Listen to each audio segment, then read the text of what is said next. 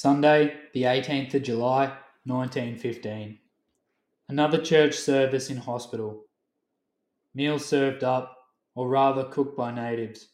With the result, we get more and better meals, quite as good as before and better than anywhere in Cairo.